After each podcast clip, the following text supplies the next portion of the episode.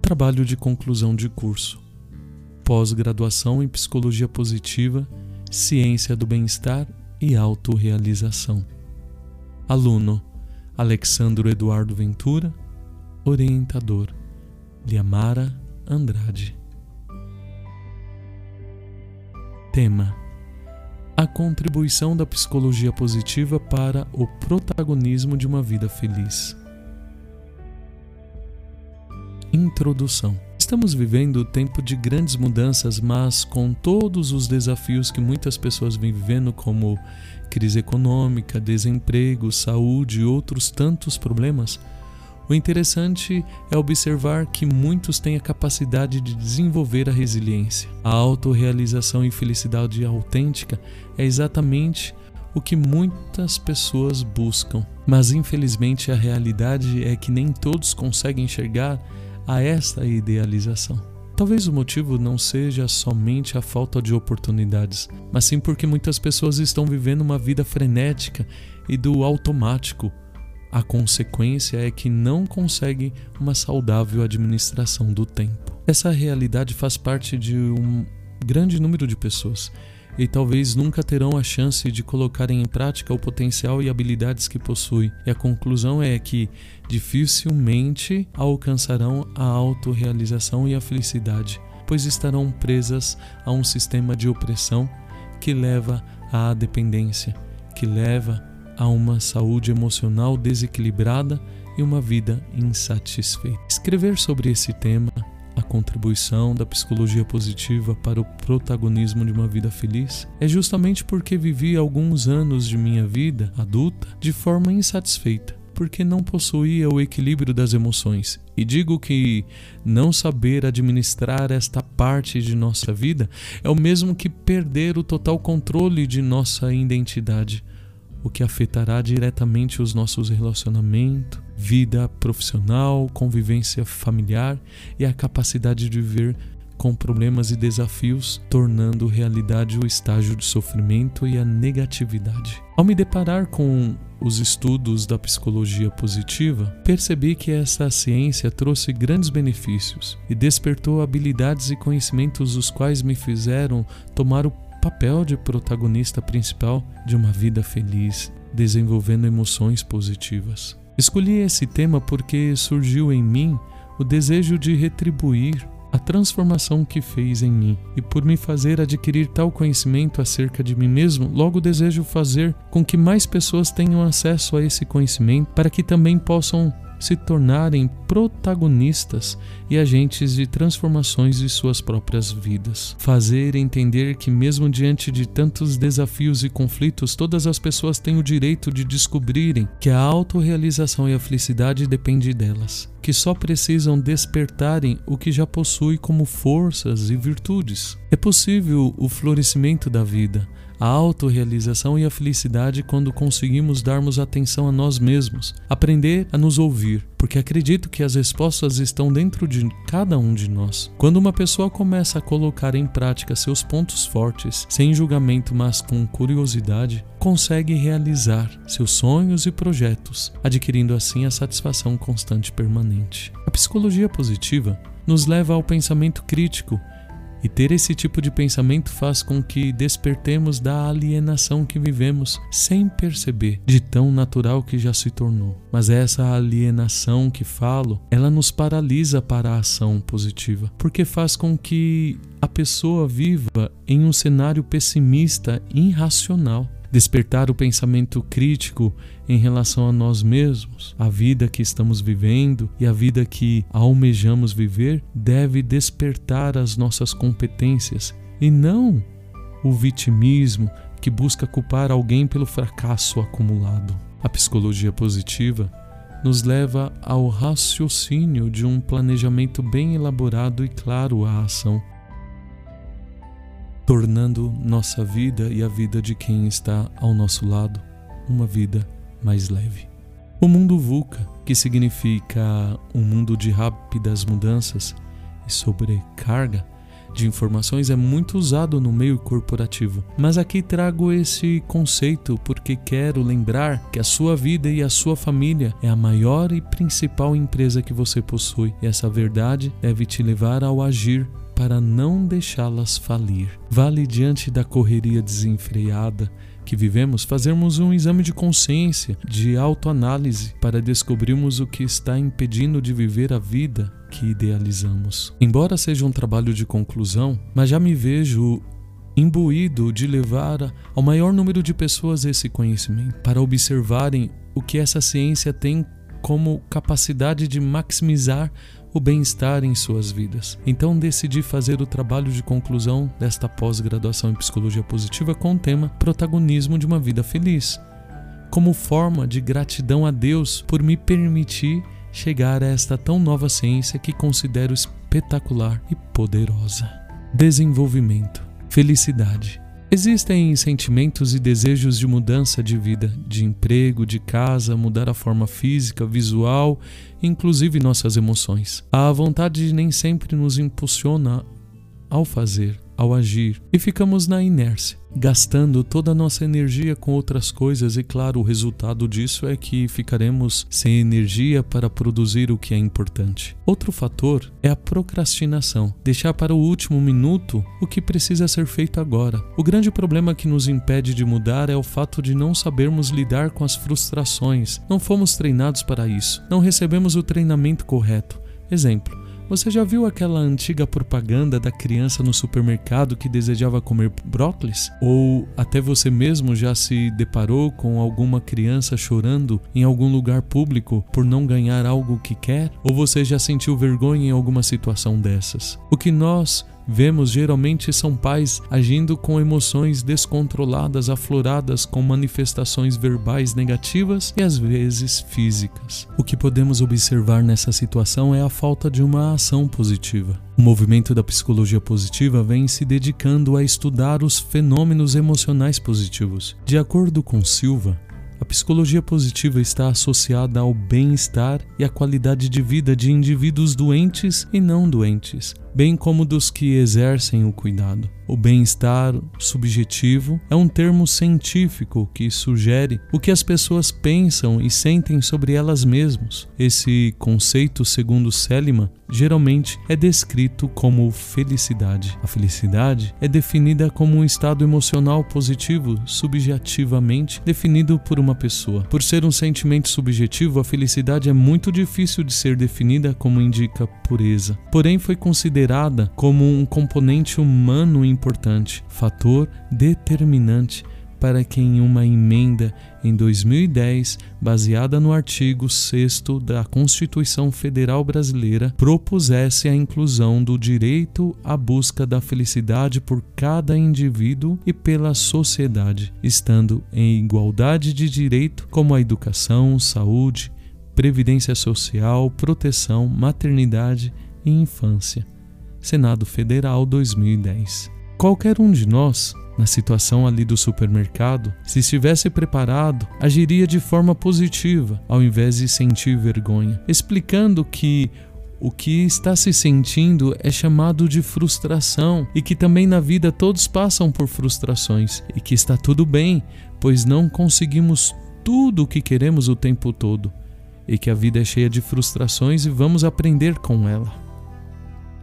Possivelmente, ela não vai compreender, mas a repetição de gestos como esse fará com certeza com que esta criança se torne uma adulta equilibrada emocionalmente, algo que possivelmente não aconteceu conosco. Com isso, podemos destacar que o conhecimento leva o indivíduo a uma visão de mundo que lhe proporciona um amadurecimento que gera bem-estar e autorrealização, assim levando ao aprendizado pois o conhecimento pode impedir que a vida fosse controlada pelo sofrimento, isso chamamos de estágio de felicidade. Na verdade, a ideia de felicidade tem, grande importância para a origem da filosofia, estando esse tema presente nas primeiras reflexões filosóficas. Pode-se compreender que através da felicidade constitui-se elementos para a compreensão do bem-estar subjetivo, que é descrito pela ausência de depressão e presença de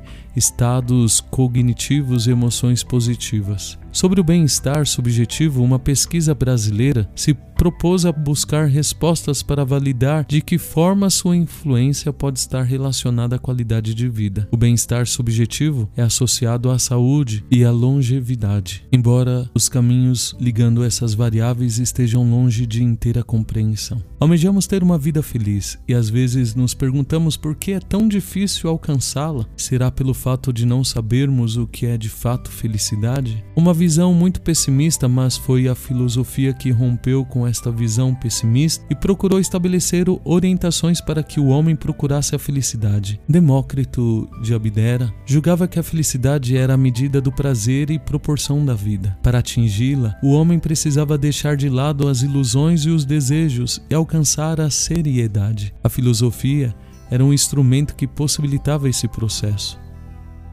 Mas olhando para tudo isso nos dias de hoje, poderíamos definir que a felicidade é algo muito pessoal. Cada pessoa tem suas realidades, exigências, necessidades, e talvez seja nesta forma de pensar que esteja o grande desafio do homem moderno alcançar o seu desejo de felicidade. Já que para os gregos a felicidade está ligada ao cuidado com corpo, mente e alma, então alcançar o objetivo de autorrealização pode estar em ações simples e em pequenos atos, mas estamos diariamente envolvidos com a rotina, o estresse, a ansiedade e a falta de tempo, insatisfeito com o trabalho, dívidas, desemprego, enfermidade, trânsito caótico, toda essa realidade gera uma sensação de infelicidade, e a infelicidade pode gerar doenças, distúrbios e até patologias. E foi exatamente no que a psicologia tradicional focou durante muitos anos e talvez tenha se esquecido de olhar para as pessoas mentalmente normais que também precisam dela. Através de pequenas ações e reflexões, desenvolvemos sentimentos saudáveis e que são aspectos essenciais para a nossa vida a fim de conseguirmos colocar em prática uma vida feliz. Mesmo assim, em alguns momentos acreditamos que não depende de nós essa felicidade. Quando isso acontece é porque trazemos em nós muitas regras que direcionam nossa vida e nossos comportamentos. Trazemos crenças e elas podem ser positivas e nos dar permissões para atingir metas. Mas também pode ser impedimentos para atingir a vida desejada, justamente porque são princípios de ações e todas as possibilidades e habilidades são influenciadas pelo que acreditamos. Isso faz com que se tornem verdades absolutas somente a partir do momento em que as pessoas se conhecem profundamente e descobrem o que realmente elas querem e o que gostam. Quando mudanças internas e externas começam a acontecer e uma das melhores formas das pessoas realmente se sentirem livres e bem consigo mesmo, podendo colocar em prática o autoconhecimento. A inteligência emocional e o autoconhecimento faz com que vejamos o quanto somos merecedores da felicidade e nos ajudam a traçar o caminho a, serem, a ser percorrido com muito esforço e dedicação em busca desta realização. Há muitas pessoas hoje que não sabem para onde estão indo. Isto é um problema quando não é traçado um projeto de vida, não se tem um sentido a ser percorrido, se vai para qualquer lugar. Isso dará o nome de autossabotagem que vem acompanhado de procrastinação, medo, negatividade, impulsividade, perfeccionismo. O perfeccionismo e a impulsividade caminham de mãos dadas. Detectamos isso quando vemos que é constante a cobrança de que as coisas saiam exatamente como idealizamos. Com isso é possível ver quão destrutiva e tóxica é esta mistura, porque nos leva sermos escravos de uma idealização levada com impulsividade que leva à empolgação, ambas governadas pelas emoções do momento, distanciando da autorrealização e bem-estar, ou seja, a felicidade. Se você se encontra nesta realidade, provavelmente esteja pensando que não existe caminho para a felicidade. Para Marty Seligman, existem sim formas de se conquistar maior satisfação e plenitude. Para isso, o psicólogo desenvolveu o modelo PERMA, que baseia e explica sua teoria na felicidade. Este, por sua vez, é formado por cinco elementos centrais que são, respectivamente, emoção positiva, engajamento, relacionamentos, propósito realizações. Conceito do PERMA: emoções positivas. Com o elemento das emoções positivas, o psicólogo defende que o esforço para nutrir sentimentos bons gera reações corporais que facilitam o dia a dia e promovem felicidade. Isso acontece porque hormônios ligados ao bem-estar, como a dopamina e a ocitocina, são liberadas. A felicidade depende de se vivenciar mais emoções positivas do que negativas. O engajamento, o flow. O engajamento chama a atenção para o grande diferencial que acontece na vida quando a pessoa se envolve por completo em algo que faz. A satisfação com o trabalho e com outras atividades gera o sentimento de felicidade, aumentando a concentração e a possibilidade de sucesso. Realizar as atividades desafiadoras que fazem com que a pessoa não sinta o tempo passar levando a pessoa ao estado de flow. Relacionamentos. Já o aspecto do relacionamento se refere à necessidade que o ser humano tem de se conectar com outras pessoas. A psicologia positiva afirma que quanto mais positivos forem seus vínculos interpessoais, mais feliz você se sentirá. Ter tempo de estar com as pessoas que dão sentido à vida é o componente mais importante do PERMA. Propósito. O propósito é considerado um dos principais motivadores do ser humano. Ele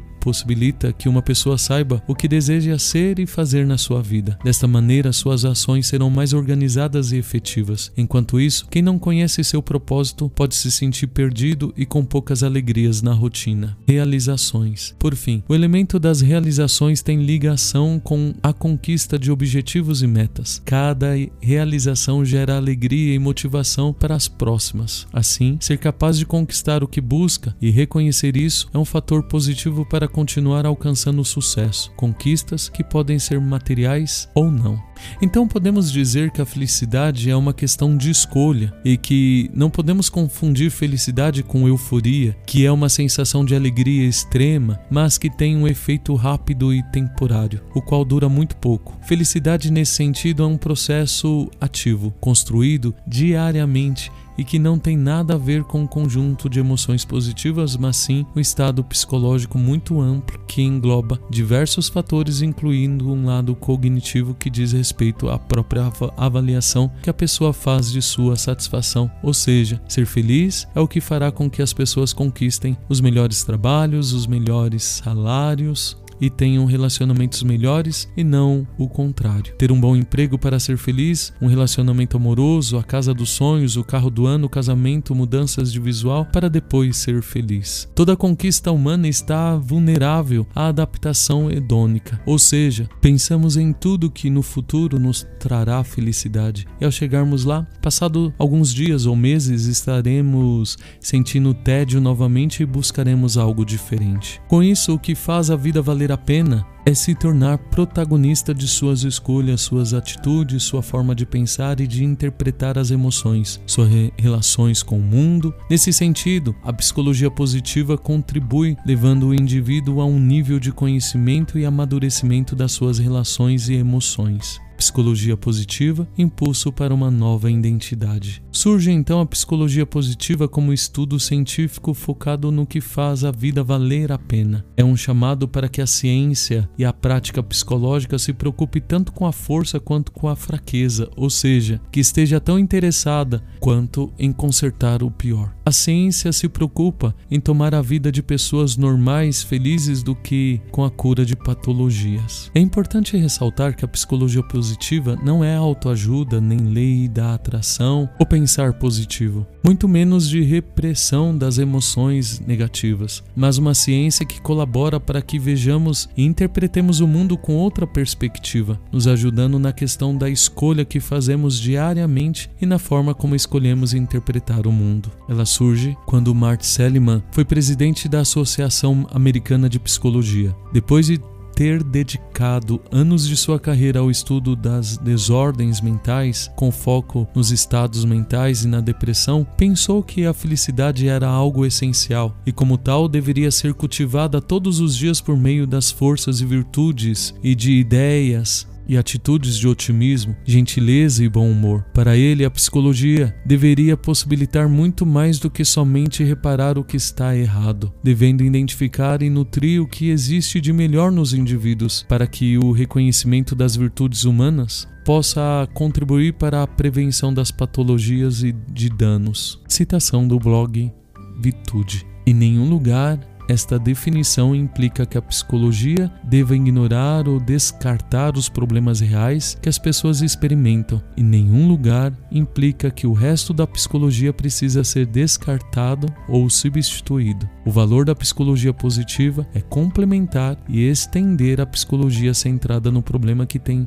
sido dominante por muitas décadas. Psicologia positiva é psicologia, psicologia é ciência, e a ciência exige a verificação de teorias contra evidências. Consequentemente, a psicologia positiva não deve ser confundida com autoajuda não testada, afirmação sem pé ou religião secular. Não importa quão boas estas possam nos fazer sentir, a psicologia positiva não é uma versão reciclada do poder de pensamento positivo.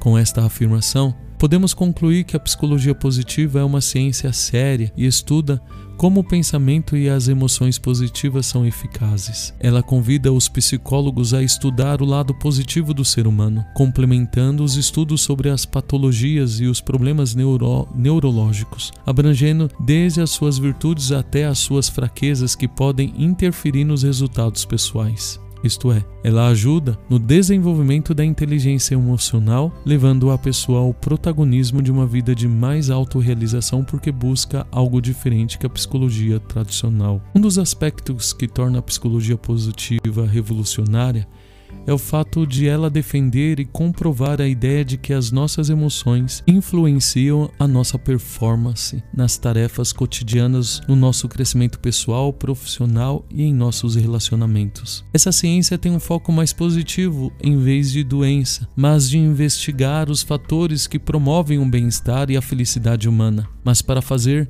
com que isso fosse possível, ou seja, mudar o foco de uma ciência para um novo protagonismo diferente daquela que os profissionais já estão há tanto tempo habituados. Era necessário que houvesse uma série de trabalhos e evidências científicas e principalmente pessoas dispostas a mudarem os paradigmas, e com isso a psicologia positiva hoje não se resume apenas às contribuições de Mart Seligman, mas a diversos outros grandes pesquisadores de grandes renomes internacionais e tantos outros nomes que ajudam a criar, aprofundar e ampliar os estudos e conhecimentos responsáveis pela solidificação. A psicologia positiva não para por aí. Continua cada vez mais sendo estudada, aprofundada e assim colaborando com que as pessoas escolham sua trajetória de vida para se tornarem protagonistas de autorrealização e bem-estar. Vemos o quanto ela está focada em buscar de compreender melhor o que faz as pessoas serem mais felizes. Mas para isso é necessário assumir o controle das emoções,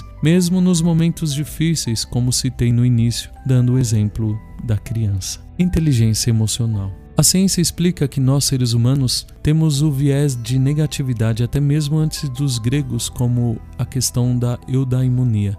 A neurociência diz que a negatividade que trazemos em nós de forma tão natural está no desenvolvimento de uma parte de nosso cérebro que há milhões de anos não se desenvolveu e que continua agindo como na época de nossos ancestrais na savana africana. Vivíamos em um ambiente ameaçador os que mais sobreviviam eram os que estavam ligados ao negativo, e depois de muitos séculos, de forma consciente, vivemos desta forma, pois existia um cérebro emocional muito antes de um racional. Hoje, em pleno século XXI, somos chamados a seguir o coração, mas sem esquecer de levar o cérebro junto.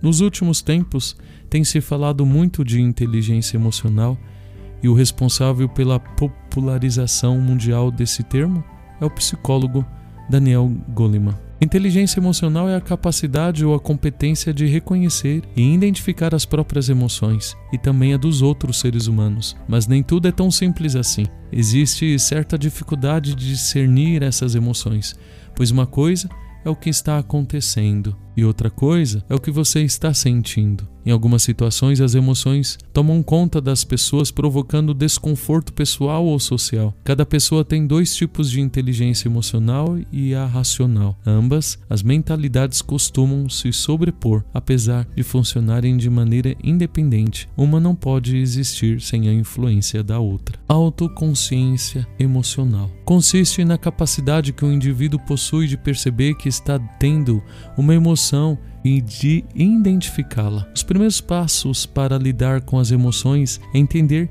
quais são elas, quando e como surgem e qual é o seu nome. Alegria, tristeza, nojo, raiva, medo, há muitas outras que fazem parte de nossa existência, como a inveja, a paixão, a calma, o tédio, a simpatia, a estranheza, entre outras. Autorregulação emocional depois de identificar a emoção sentida, é preciso relacioná-la ao evento que provocou. Se você se sentiu triste, por exemplo, o que foi que causou esse sentimento? É preciso identificar se as emoções fazem sentido ou se há a possibilidade de interpretar os acontecimentos de alguma outra maneira. Motivação. Acontece quando uma pessoa direciona as suas emoções de forma positiva à realização de seus objetivos, seja em âmbito pessoal ou profissional. Todos nós precisamos de motivação para realizar nossas atividades, o que exige equilíbrio emocional pois ter inteligência emocional não significa ignorar as emoções negativas, desde que não deixemos que elas nos dominem, mas promover algum tipo de mudanças e novos hábitos em nossas vidas. Isso nos levará a um estado de maior felicidade e realização. Empatia. Esse processo não envolve somente a identificação de nossas próprias emoções, mas também das emoções dos outros. A capacidade de se colocar no lugar do outro, compreender e respeitar aquilo que a outra pessoa está sentindo, colabora para que eu não tome atitudes erradas. Habilidades sociais permite construir relacionamentos mais saudáveis com familiares, amigos e colegas de trabalho.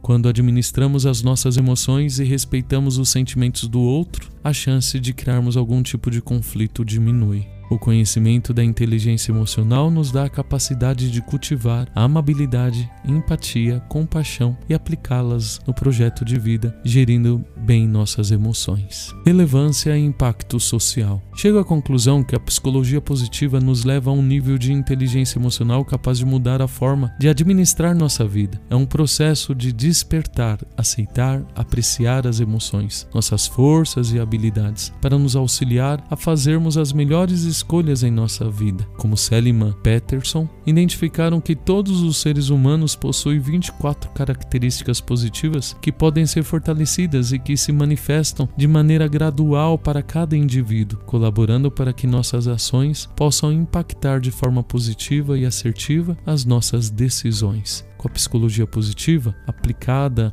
em nossas vidas, seremos capazes de olhar para as pessoas com personalidades diferentes da nossa e aprendermos novas estratégias. E como nos relacionarmos melhor com o mundo à nossa volta. Porque seremos capazes de compreendermos que nossas emoções não definem quem somos. É claro que todos têm traços dominantes de nossa personalidade, mas todas as emoções são passageiras, oscila ao longo da vida e graças a isso é possível desenvolver novas capacidades e habilidades e melhorar com o passar dos anos. Vale lembrar que as emoções não existem apenas para que sejam sentidas, mas também para que sejam interpretadas. Tudo isso não é tarefa simples, mas também não é algo difícil. São pequenas ações do dia a dia pautadas em muitas reflexões nas nossas forças que nos permitem lidar com nossos sentimentos de maneiras mais saudável e positiva. Possuir esse conhecimento e colocá-lo em prática é essencial a nossa vida pessoal, familiar e empresarial e todo tipo de relações, essencial para que nos tornemos protagonistas de uma história feliz. Por fim,